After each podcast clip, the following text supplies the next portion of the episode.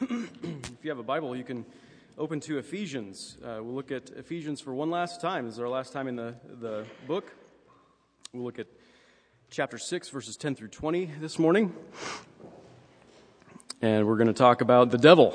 And uh, not just about the devil, but about the gospel as it uh, concerns the devil and his schemes. It might seem strange to you to finish this letter um, for Paul to finish the letter to the Ephesians with uh, talk about the devil, but it's not disjointed. Everything in Ephesians is really well tied together. Um, it, it, really does make sense. The whole, whole letter goes together in such a way. We need, we need to consider spiritual warfare here as, um, as tied directly into the themes of the whole letter to the Ephesians. We need to consider spiritual warfare in the context that we find it.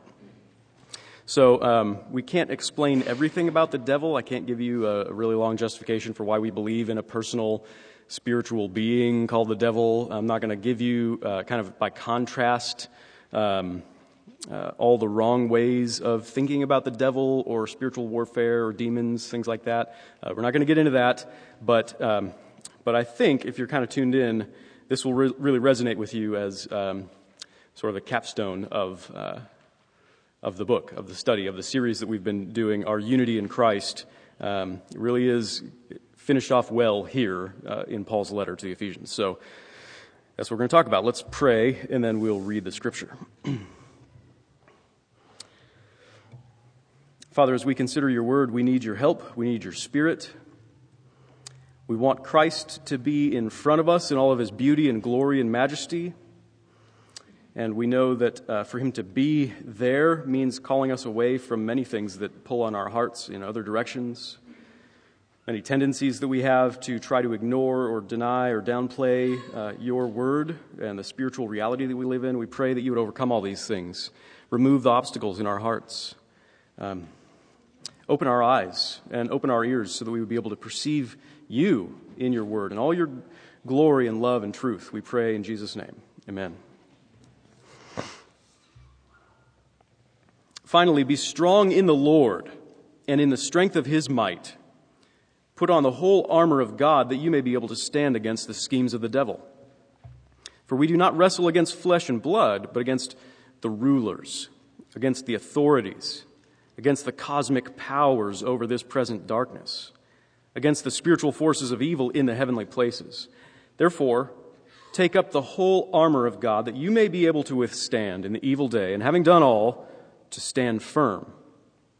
Stand therefore, having fastened on the belt of truth, and having put on the breastplate of righteousness, and as shoes for your feet, having put on the readiness given by the gospel of peace. In all circumstances, take up the shield of faith with which you can extinguish all the flaming darts of the evil one, and take the helmet of salvation and the sword of the Spirit, which is the Word of God, praying at all times in the Spirit with all prayer and supplication. To that end, keep alert with all perseverance, making supplication for all the saints, and also for me, that words may be given to me in opening my mouth boldly to proclaim the mystery of the gospel, for which I am an ambassador in chains, that I may declare it boldly as I ought to speak. This is the word of the Lord. Thanks be to God. So, Ephesians is Paul's uh, theological treatise on the Trinity, on salvation, on the church, and it's about the most important things in the universe. Uh, he grounds our love for one another in the deepest underpinnings of all being, the community and operations of God the Father and the Son and the Holy Spirit. The three persons of the triune God are in every passage as our foundation for our life together. And salvation means being restored to relationship with this God, and knowing this God means transformation in our daily relationships. Uh, it's a letter about unity on a fairly mundane level, yet we discover that this unity has cosmic significance. Unity in Christ is the point of all reality. The devil is against our unity. Throughout the scriptures, he seeks to drive a wedge between God and his people in order to dismantle the community that God is working to build, the devil looks to tear down God's reputation in our sight. So the word devil, uh, the Greek word there, diabolos, means slanderer or liar. Right? You might think it means enemy or accuser. Those are other words that um, describe the devil and his work, but it, it means slanderer or liar. And when he comes after us to destroy us, he aims at obscuring or slandering the truth of who God is. As the serpent in the garden, he could have harmed the woman physically, but that wouldn't have been nearly as destructive as tearing her apart from God relationally. In accomplishing that, he would also ruin her relationship with the man. The devil's real goal is division. He hates true community, and he hates intimacy. And he wins when he gets us to join his side in his war against God, when his propaganda convinces us that God should be distrusted. So if we're disconnected from the heart of love that stands at the center of the cosmos, then everything else falls apart. Everything falls apart to the devil's delight. So, by nature, now, as sinners, we're his allies, or rather his children, or rather his slaves. Um, David Powlison says in his book Power Encounters that Satan establishes his moral lordship, his control over us, the dominion of darkness. He establishes his moral lordship mainly through lies. The only way that the devil can really hurt us, drive a wedge between us and God, and bring serious division among us, is by painting a false image. A false image of God for us. He's against our knowing God as he truly is. So the devil wants you to believe that God is out to get you, for example, that he is a cruel, sadistic, oppressive tyrant which means that you should be suspicious of his authority and you should run hard. Right? Pursue autonomy. Take matters into your own hands. Live like a good resistance fighter, a rebel. The devil wants you to believe that God has abandoned you. That even if he does exist, he's withdrawn, he's distant, he's uncaring. So you should resent him like a disowned child and live however you want. The devil wants you to believe that God is just so boring, a complete killjoy. So if it's pleasure you're after, if it's delight you're after, you really should look elsewhere because you're not going to find it in Him. The devil wants you to believe that God is like a disappointed boss. You can keep your position around here, maybe, if you just try a little harder. The devil wants you to believe that God is sappy sweet. He's so affirming that he'll let you get away with anything. It really isn't that big of a deal when you sin. And then when you do sin, the devil wallops you with a fearful image of God as so strict, so unforgiving, that you, being entirely unworthy, could never hope to find acceptance with him. So you'd better hide from God. In fact, you should hide your true self from everybody, including yourself. That's what's best. The devil wants you to believe that God is not for you. He wants you to believe that God is not for you. So you'll need to be entirely for yourself. You've got to look out for number one. The devil wants you to believe that repentance um, it's out of reach. It's actually unhealthy for you to do such things as deny yourself, right? Deny your desires, deny who you are. That's unhealthy. Living for the kingdom will just suck the life right out of you. You should, should follow your passions. You should be true to yourself. The last thing the devil wants is for you to confess your sin to God and to each other.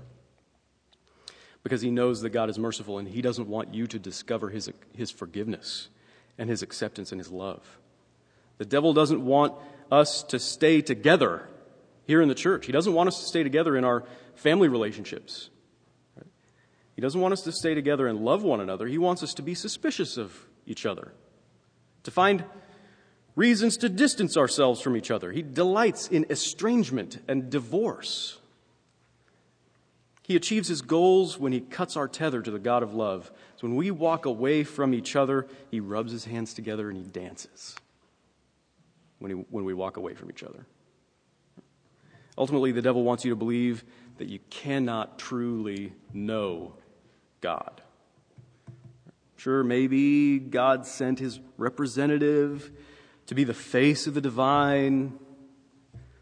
But you can't actually be sure what God is really like behind the name, behind the mask. His craftiest lies are to separate Jesus and God in our understanding. His craftiest lies are to take the deep and wonderful doctrine of the Trinity and spin it in order to remove God into the impenetrable mists of unknowability. But the devil's got this weakness, and it's the truth. One little word shall fell him, as we sang.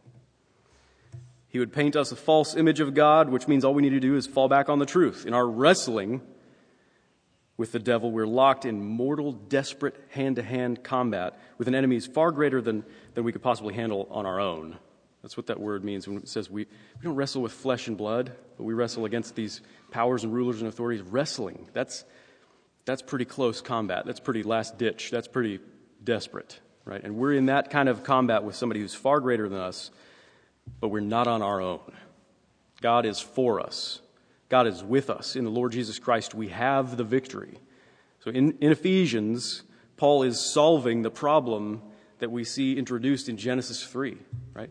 Paul's solving for Genesis 3 when he shows us how to stand against the devil and against his schemes. The devil has us in his grip when he convinces us of his lies about God. We're his willing accomplices against the truth and against the love of God. But God promised to put enmity between us and our evil ally. God had to insert that enmity, and he promised to do it, to crush the devil's power through the seed of the woman. Because God is who he is, because he really is who he says he is, He's faithful and true to his word. He sent his own son to be born of a woman, to be born of the Virgin Mary. And we were under the devil's thrall, but grace and truth came into the world through Jesus Christ, as it says in John 1. He took our human nature, he gathered us to himself through his incarnation and through his baptism, through which he pledged solidarity to us to rescue us from the evil one. He stood fast as our champion against all the deceits, temptations, and accusations of the devil, he wore God's own armor. That's what it says when it says, put on the armor of God. It's the armor God wears, it's God's own armor. Over and over again, it says that in Isaiah that as our Messiah, as our champion, he wore God's own armor because he is God. And he won the day, which meant our reunion with God and ultimately cosmic unity in Christ. Now, in spite of the devil's best efforts, there's this thing called the church. In spite of his best efforts, there's the church. Community and intimacy and love are at work in the world. Now we know the truth. Because of Christ, we know what God is really like. It's exactly what the devil can't stand. We know what God is really like because of Christ. Jesus Christ is God's true word. He's uh, God's good word. The, he's the knowability of God himself. He is God's knowability. Right? He said, If you had known me, you would have known my Father also. From now on, you do know him and have seen him. Whoever's seen me has seen the Father. I'm in the Father, and the Father's in me. John 14. So that this is the doctrine of the Trinity means that God is preeminent, preeminently knowable. In himself, he is the knower and he's the known one in glorious mutual knowledge. That is who God is. And we know him now to be good and reliable and wonderful and delightful, gracious, forgiving, and loving, even to his enemies. Even to his enemies, right?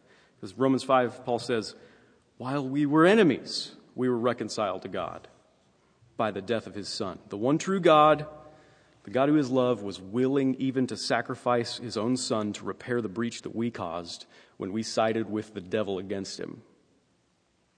The devil can lie about it, but he can't change the reality of God's love for you. He can lie about it, but he can't change reality. We believed his lie, We withdrew from God when there was no good reason to do so. But the truth of the gospel is that God drew near to us even when he had every good reason not to do so. God drew near to us when there was no good reason for him to do it. Richard Sibbes was a 17th century English Puritan. He said, Christ being our friend, it is no matter who is our enemy. And he is our friend. So it doesn't matter even if the devil is our enemy. Right? So we know how to prepare for battle. And this is all preparatory language, right? Uh, there's, there's when you face the devil, having already put on this armor, not, hey, wait, stop, uh, give me a second. I know we're on the battlefield, but I forgot my sword. Oh, wait, too late, right? Um, don't be caught off guard, finding yourself in a fight with the, with the devil without God's own armor. The armor that he wore in the person of his son, the Lord Jesus Christ. It says, Be strong in the Lord. Be strong in the Lord and in the strength of his might. It might sound strange being strong in another person's strength, right?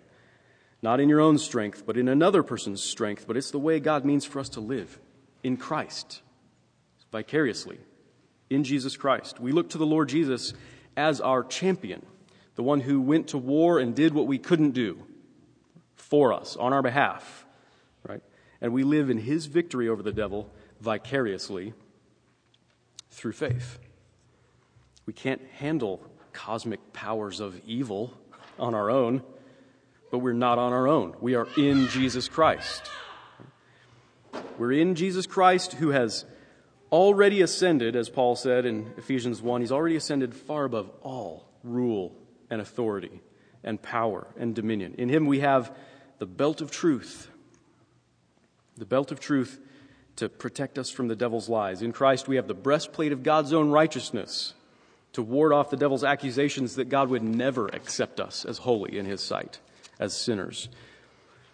In Christ, we have as shoes for our feet the readiness that's given to us by the gospel of peace. So let all condemnation cease let the guilt have no more claim. Let the devil lose all dominion, as we sang. We have peace with God. As we take up the shield of faith through which we're united to Christ, we have a refuge in Him. Jesus Christ is our strong tower, our refuge, and the righteous run into Him. And our life is hidden with Him in God, unassailable in heaven. With the helmet of salvation, we keep our heads in battle. our focus deliberately fixed on the triune God of our salvation.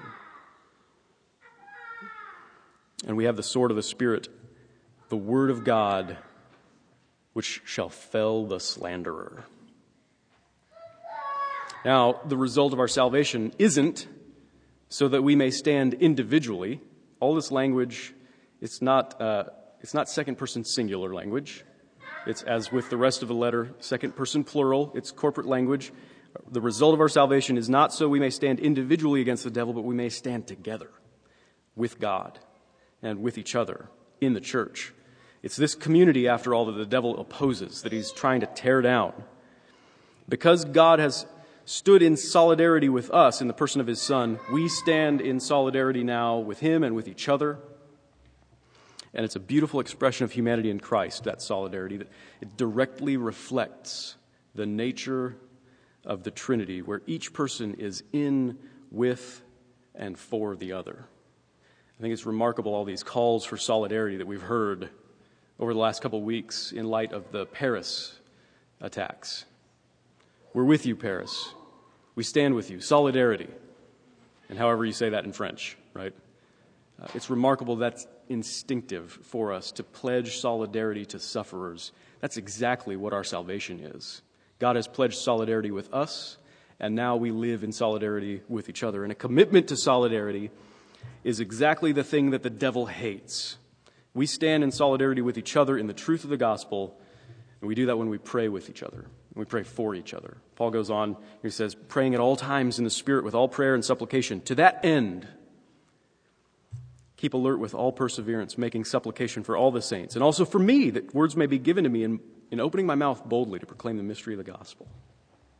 Right, so, for Paul, the mystery of the gospel, throughout this letter, the mystery of the gospel is, is the revelation that in Christ, God has restored our unity with Himself, and He's, he's restoring it with, within the church, with each other, right?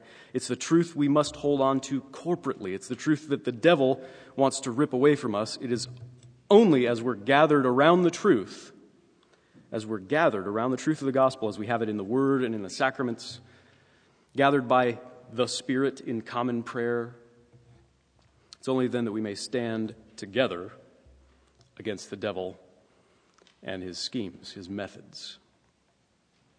So we resist things like exclusivity and elitism in the church. We resist those things. We pursue transparency, vulnerability, true mutual intimacy. We pursue those things. We confess our sins to God, and we confess our sins to each other. We do that on a regular basis as we come to worship, and we help each other to be assured of God's forgiveness and the true reconciliation, the true unity that we have in Christ. We spur one another on to love and good works and gospel proclamation for the sake of the spiritually untethered, so that all may be regrounded in the, in the God of love. In the God of love. And in doing so, we stand. We stand united in Christ. And the devil's lost his game. Amen. Let's pray together. Father, it's a glorious vision that you've painted for us through the book of Ephesians, this cosmic unity that we find in Christ, only in Christ. Apart from Him, we, we have desperate need for uh, love, to be in relationships of mutual love. We were made for these relationships. And yet, apart from uh, faith in Christ, we will never find the fulfillment for which we were made, the fulfillment for which we seek. So we pray that you would truly fix our eyes on Jesus Christ, that we would find our union with you in him, and that we would realize that this union spills over to each other, that we truly have a fellowship here that is at the center of what you're doing throughout history and in the whole universe, what you're doing right here in our community as we don't walk away from each other, as we open up our lives to each other and ask each other for help and extend grace and mercy and forgiveness and help to one another that these are the most important things in the world, and, and all of it is made possible through the gospel of Jesus Christ. We pray that you would make that truth um, deeper and more precious to us, that we would celebrate it in our relationships with you and each other. We pray in Jesus' name. Amen.